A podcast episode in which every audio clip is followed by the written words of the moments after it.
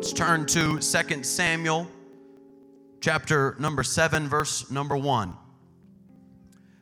2 Samuel chapter number 7 beginning in verse number 1. We'll read a number of scriptures.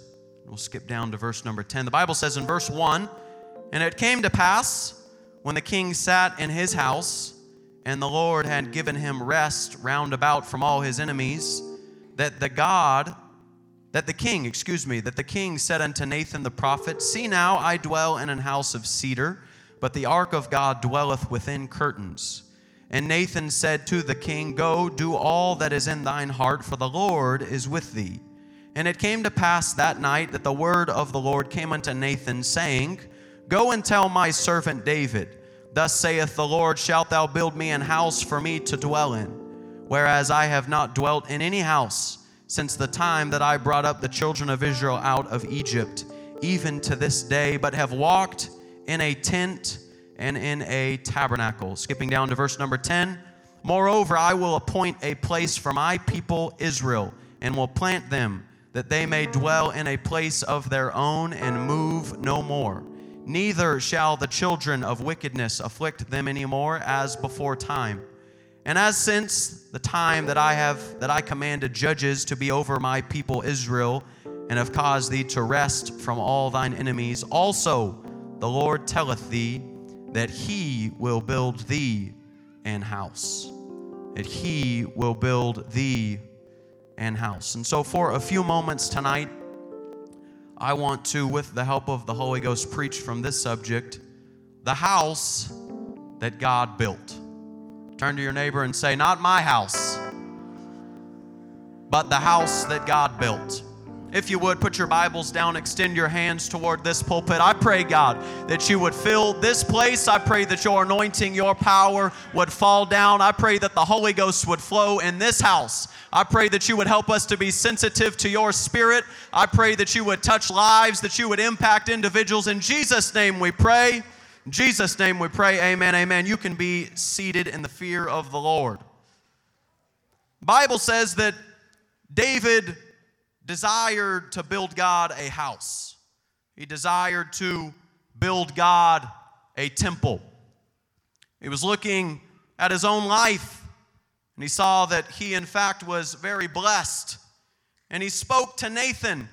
Nathan was a prophet in the life of David that would be very important. He was very important in the ministry of David. And he tells him that, that I dwell in a house of cedar.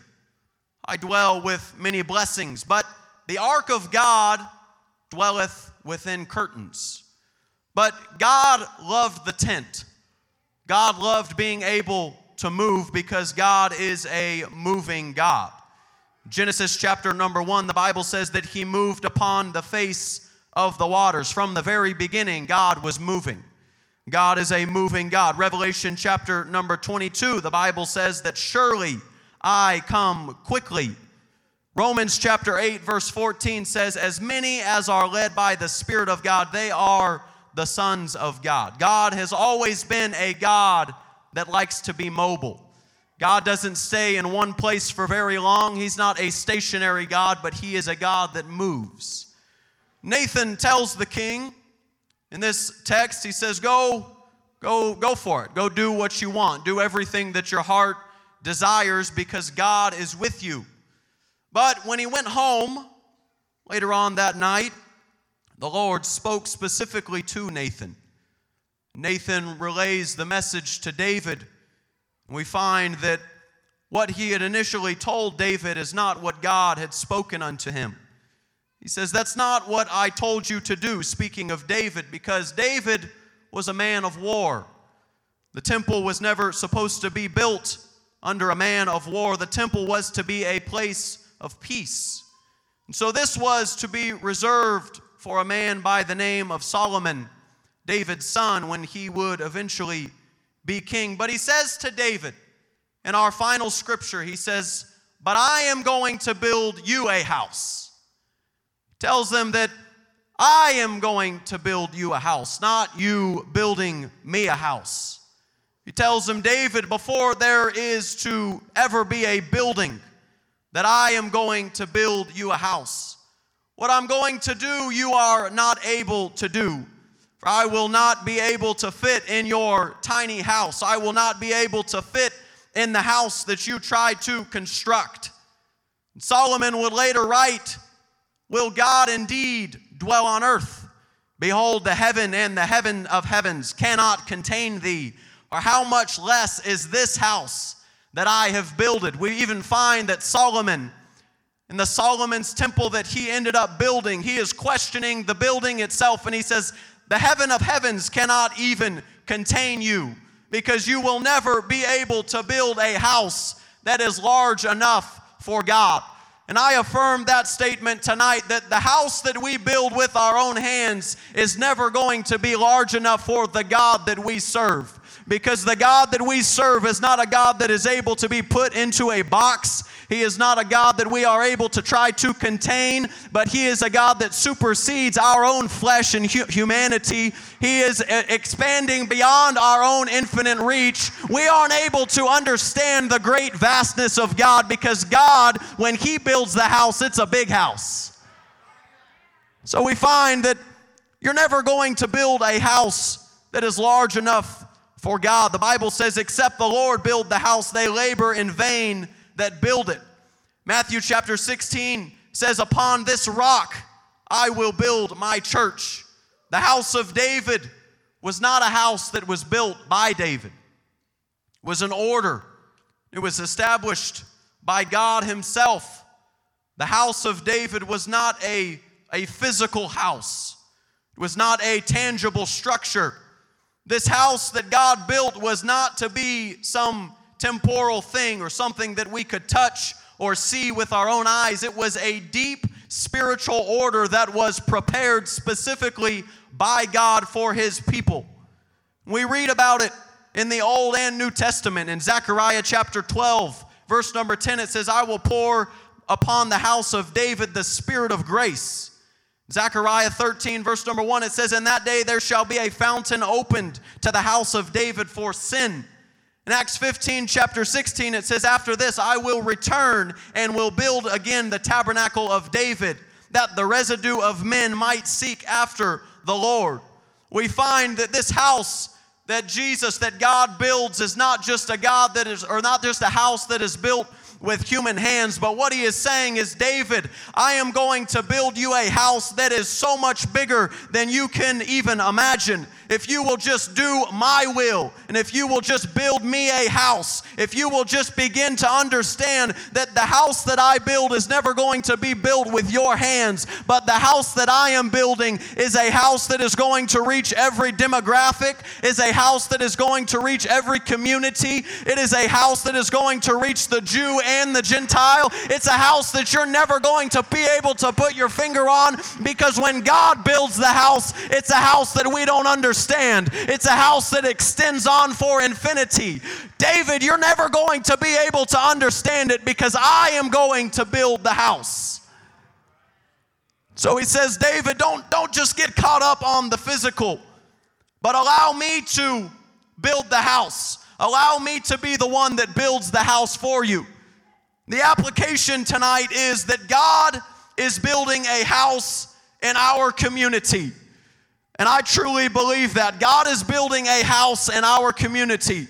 It seems like every time that we've stepped into this house, each and every time during this revival, there has been a prophetic word of anointing that has gone forth that says the revival that God is sending is not going to be able to be contained in this house. What he is saying is, Bakersfield, you're never going to be able to contain the house that I am going to build because the people that I send unto you, they're going to take up the pews, they're going to take up your seat because when God builds the house, He builds it bigger than you can ever imagine. He builds it greater than you can ever think. And He says, you know what? When I build the house, great things happen.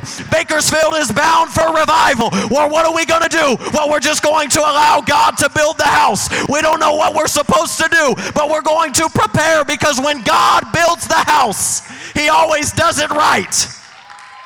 Why don't you put your hands together?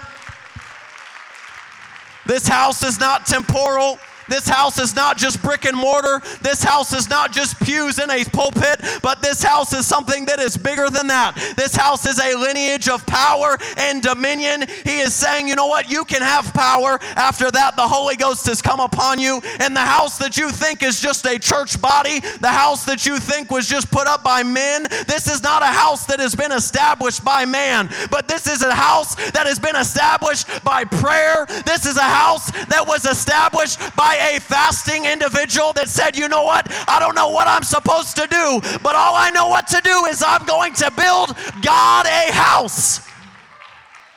Hallelujah. This goes beyond just our talents and abilities. It goes beyond our song. Goes beyond our sermon.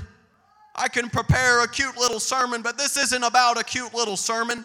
It's not about programs. But God is building a house. And He is the one that holds the key to the house of David. He's the one that, that holds the key to authority and apostolic dominion in Bakersfield. And if we really want the revival, that, that has been spoken about, if we really want the understanding and, and the revival and the harvest that is saying that it's going to be brought forth, we are going to have to start preparing because there's no way that the city of Bakersfield can fit in this city. Brother Rowley said, You know what? You better start claiming 10%. But I don't know about you, but 10% of Bakersfield doesn't fit in this house. And so, what we've got to start doing is we've got to start building a house. I don't know if it's a physical house, I don't know if it's just a spiritual house, but we've got to start preparing for that house because it's never going to fit in this location. We're never able going to be able to house that house or house that revival because the house is bigger than you could ever imagine. So he says, David, don't get caught up in looking at the physical. Don't get caught up looking with the natural eye. Don't get caught up just looking at what is present. But I want you to begin to start looking at the eyes of the Spirit, through the eyes of the Spirit. I want you to begin to see the invisible. I want you to begin to see what my will for the house is. So he says, I want you to start seeing it. And that's what I want us to do tonight. I want us to start believing and seeing the harvest that God has sent. We prayed Monday night, we prayed Sunday night over individuals that were lost, over lost sons and lost daughters. I want us to start believing and looking exactly where they're going to be sitting when they come back home. Because that's what he's saying is we're gotta, we've got to start seeing the invisible. It may not look like it's going to happen right now. We don't see it right now. There's no way it can happen because there's empty pews. But if you start looking in the invisible and you start seeing what God is doing, all of a sudden you can start start imagining all of the people that are sitting on these pews right now. And we can start naming the names of individuals that are sitting on this front row that used to sit on this front row 10 years ago. And we can start to imagine it because God is saying, don't just look at the house that is physical, but look at the invisible house. So that is our purpose and the call tonight that He's building us a house and He's giving us the keys to the kingdom. David, in First Chronicles chapter 21, David numbered Israel. The Bible says that Satan stood up against Israel. And Satan convinced David that he needed to go count the people. And so David did that, much to the chagrin of God himself. God was upset with this decision, and he decided that he was going to judge David for his actions. David repents and he begs for mercy. Jesus, and God gives him three options. He gives him three things that are going to happen, and he's got to pick one. He says, You're either going to have three years of famine, you're either going to have three months which you are going to be destroyed by your enemies, or I will give you three days pestilence by the Lord. And in his humility and in his desperation, he seeks after God. He's looking for the presence of God because he's just found himself at fault and he's having to ask for repentance. And in his struggle of seeking God, we find that in his very struggle in First Chronicles chapter 22 verse number 1 says then David said this is the house of the Lord God. In his very struggle of seeking God, he locates the very place where he is to find God. I've come to encourage somebody tonight that even in the midst of your struggle, don't ever question the ability for God to reach down and talk to you right where you are. It may look dark, it may look like there's no way out, but God is always able to reach down and pick you up because His arm is not short that it cannot reach, His ear is not deaf that it cannot hear. And so, even amongst the struggle and even amongst the turmoil, God says, You know what? I will show you where the house of God is.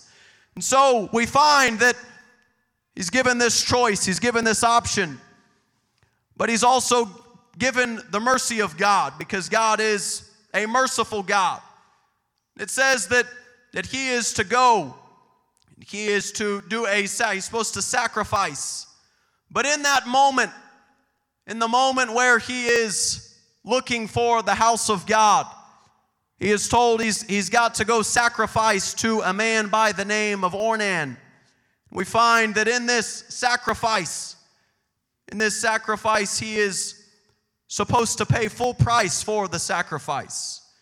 Ornan is trying to barter with him or tell him that, that he will help him with the sacrifice. And David says, No, I, I want to pay full price. I want to pay full price for my sacrifice. This is telling because you can never give a half sacrifice unto God. We find about sacrifices in the very beginning with Cain and Abel. When God rejects a sacrifice, it is not good. There's no such thing as a half sacrifice. But in this time, David is sacrificing. Before he ever gets to the sacrifice, he finds that here is the house of God. And he cries out in his struggle that I have found the house of God.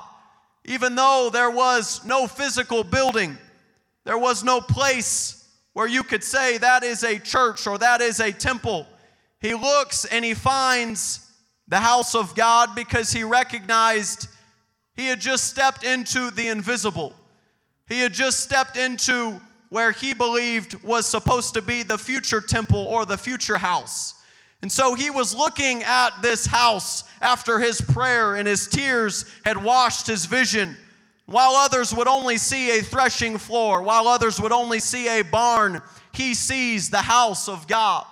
So I've come to tell you that you should never doubt the things of God. You should never doubt the house of God because when God gives you a promise, it says that his promises are yea and they are amen. And so his promises, if he says it, it's going to come true. And if he says that you are going to have something, you better believe that he's going to give it to you. And David in this struggle sees a magnificent house. There's nothing standing before him, but what he sees is he sees a future destiny. He sees a future purpose. And there's some that would say that this place is just a physical house, that these walls are just physical walls. But I know that there are individuals that have a testimony that say that this is not just a church, this is not another form of religion, but what this is is a place of destiny. This place in this house is the place where I received my joy, and that has never changed. And so if you've come to the house tonight and you've needed joy and you've needed peace, you have come to the right place because the house of God can give you everything that you have been seeking.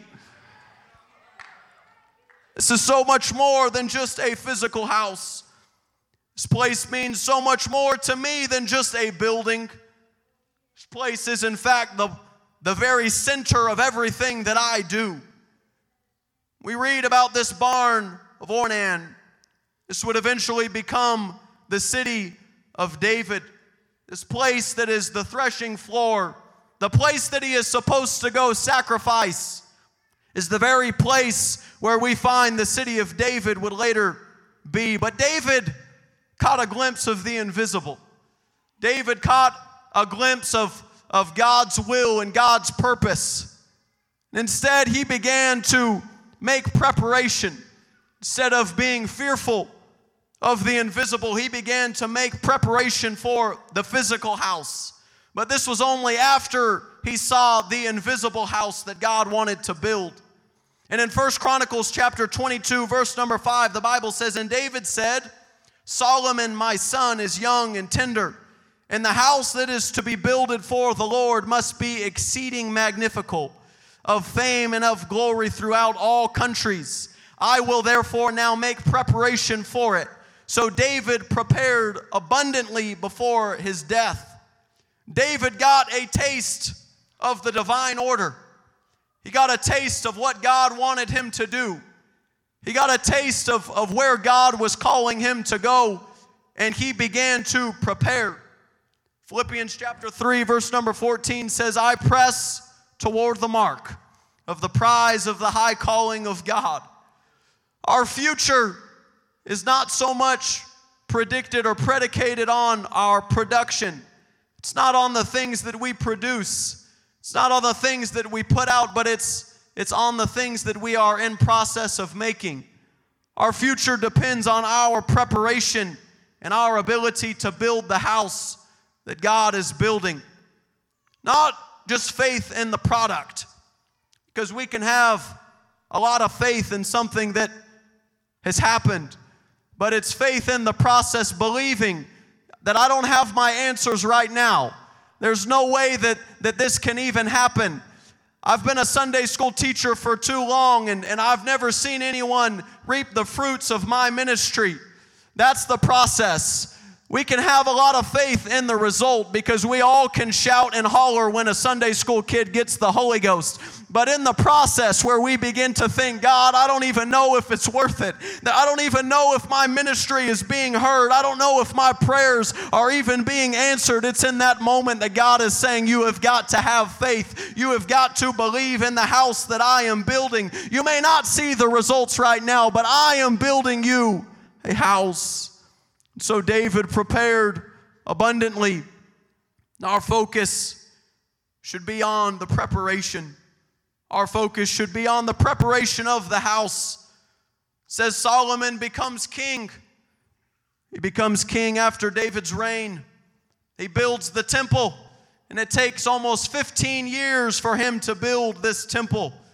And all those years, 15 years, says that there was never the sound of a hammer. There's never a sound of a hammer or a sound of an axe. That's hard to imagine. That's hard to even believe that, that in a building, in a temple the size of Solomon's temple, that there would never even be the sound of a hammer or of the axe. This is Solomon's temple, right? Or Solomon's porch is what we call. It's hard to imagine that there would never have ever been the sound of a hammer or the sound of an axe for something that is this size. But you see, what is very interesting is in 1 Kings chapter number 6, verse 7, it says, And the house, when it was in building, was built of stone made ready before it was brought thither, so that there was neither hammer nor axe nor any tool of iron heard in the house while it was in building. It wasn't just something that was prefabricated, but it was something that was prepared. It was a mark, it was an order. So every block, every beam, every piece of construction was specifically designed and prepared for such a time as this. It was prepared for the house. Every item was assembled in the exact order. But what is interesting about this is that we never find Solomon at the site of the temple. We never find him in the physical place where they are building the temple because Solomon was not involved in the physical directorship of this temple. You would think that he would be the one that is overseeing the project that he was involved in. Right? We would anticipate to find the, the contractor on the site whose job it is. We would anticipate that. We would expect that. But it never says that Solomon was at the temple. Instead, it says that he was studying the order of his father David. Second Chronicles chapter 8 verse 14 it says according to the order of David his father. Verse 16 Now all the work of Solomon was prepared. The only way that we can learn the order of the physical house is we've got to get into the place of the invisible house. We've got to get into the place where we begin to see where God is calling us to be. The invisible house was Solomon's obsession. When many would say, you know what, it's, it's okay for you to, to be excited and to gloat about what you are able to build. There would be many, you can travel the world today and find churches that they would be really excited to show you everything that they built. They would be really happy to show you the paintings, to show you everything inside. But it doesn't mean anything if it's not ordered by God. The musicians would come. Second Chronicles chapter 6 verse number 40. Bible says, "Now my God, let I beseech ye, thine eyes be open and let thine ears be attent unto the prayer that is made in this place. Now therefore arise, O Lord God, into thy resting place, the ark of thy strength. Let thy priests, O Lord God, be clothed with salvation. Let thy saints rejoice in goodness. O Lord God, turn not away from the face of thine anointed. What he's saying is, it's a nice house. It's got nice artwork. It looks really nice on the outside. It's got plenty of room. But if you don't fill this house, God, if you aren't the one that is in this place, if you aren't the one that is in the presence in the house, this house doesn't mean anything. These walls are meant for nothing if you are not in these pews. This everything that we do, our praise means nothing if you don't inhabit our praises. It's useless if God is not in this house. And I want us all to stand in this place. I want us to really think about what God is calling us to do.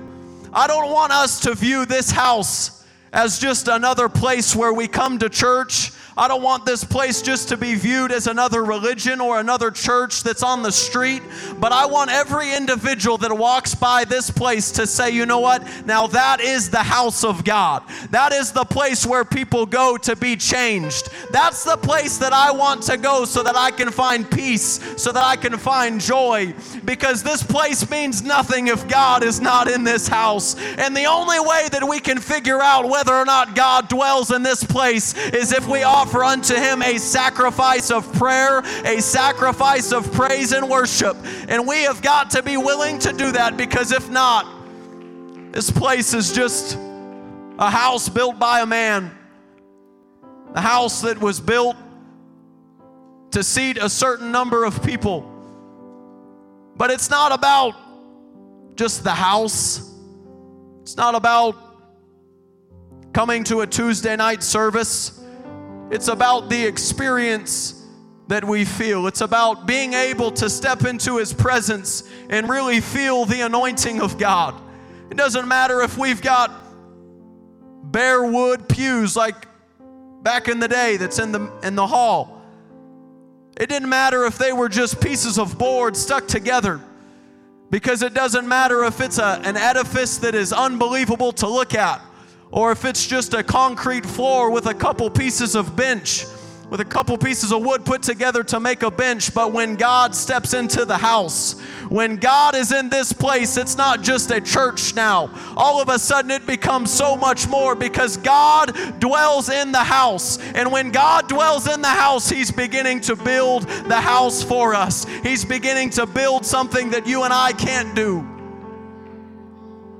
Later in that chapter, we find that the Queen of Sheba comes to visit the house, comes to visit Solomon in the temple.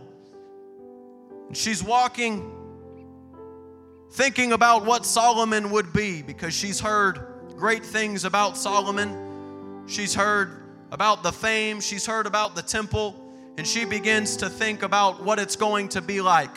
She doesn't believe all of these things that have been said about Solomon because there's no way they can be true.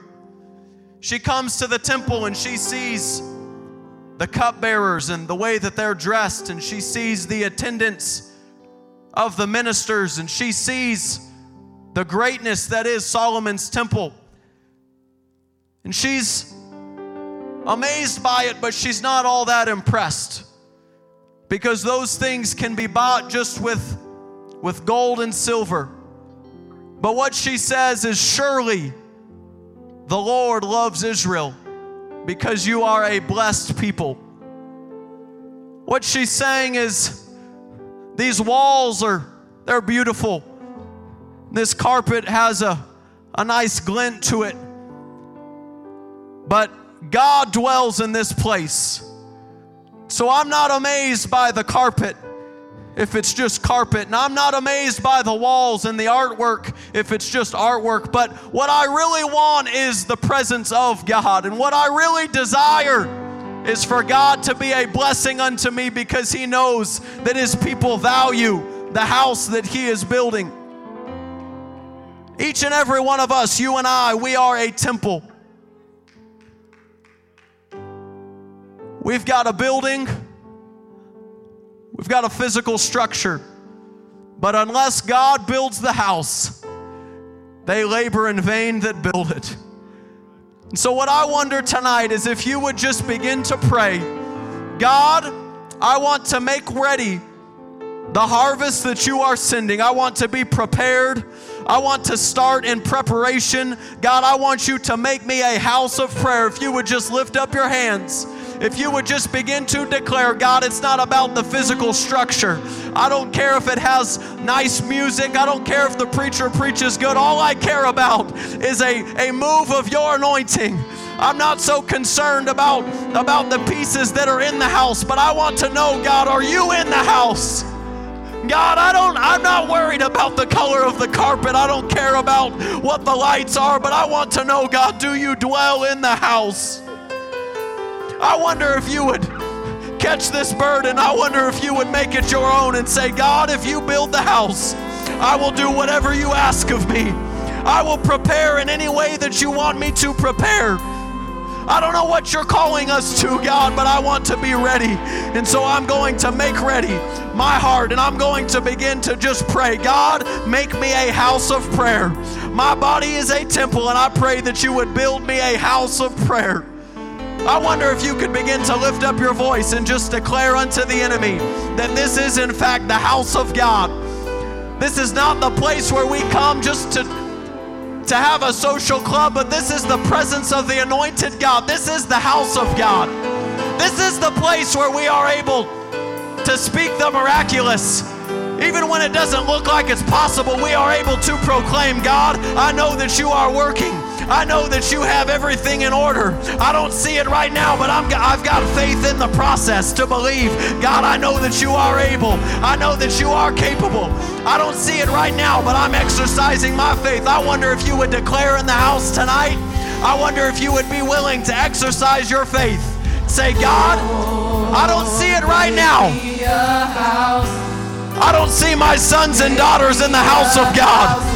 But I'm not going to stop praying because tonight could be the night. This prayer could be the prayer. Oh God, I pray that you would dwell in this house. I pray, God, that you would make me a house of prayer.